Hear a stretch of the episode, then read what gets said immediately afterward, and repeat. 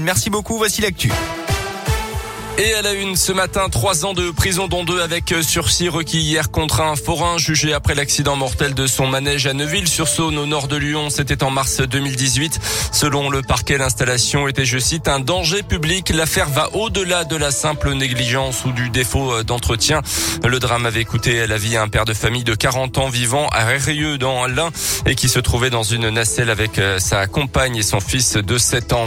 Un prédateur sexuel présumé interpellé dans le Puy-de-Dôme derniers jours. Un homme de 27 ans soupçonné de quatre agressions sexuelles et d'une tentative de viol depuis mars 2016 et en 2017, euh, toutes commises dans la Loire, département dont il est originaire.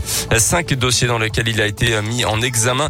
L'homme serait également à l'origine de plusieurs agressions ou tentatives de viol en Auvergne, dans le Puy-de-Dôme. Les victimes connues sont des femmes de 15 à 50 ans agressées alors qu'elles se trouvaient seules dans des lieux publics tôt le matin ou tard le soir. Il a été placé en détention provisoire. Les usagers tirent la sonnette d'alarme hospitalière. Un quart des établissements de santé seraient concernés par la fermeture d'au moins un de leurs services dans la région. Cela peut être les urgences de nuit, mais pas seulement. Ce constat, c'est celui de l'association France Asso Santé. Elle regroupe des usagers de chaque établissement. Elle leur a tout simplement demandé de leur apporter des fermetures de services près de chez eux. À en croire Adrien Delorme qui a coordonné l'enquête, la situation est préoccupante, mais surtout d'une ampleur inédite. On l'écoute ça ne concerne pas nécessairement les établissements frontaliers pour lesquels on sait qu'il y a des difficultés euh, dans notre région. Ça ne concerne pas que les établissements situés dans ce qu'on appelle les déserts médicaux, que l'on considère comme peut-être moins attractifs pour les professions médicales.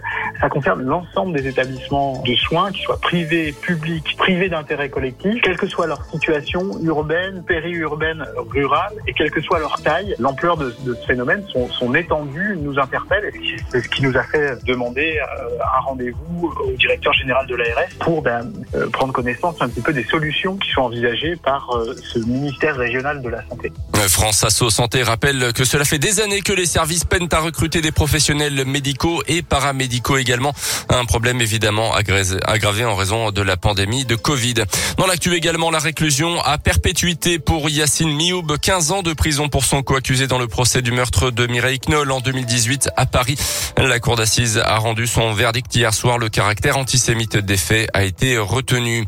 Un 11 novembre 2021 marqué aujourd'hui par l'adieu au dernier compagnon de la libération, Hubert Germain, décédé il y a un mois tout juste. Il sera inhumé aujourd'hui au Mont Valérien, près de Paris, en présence d'Emmanuel Macron, notamment en ce jour de commémoration de l'armistice du 11 novembre 1918.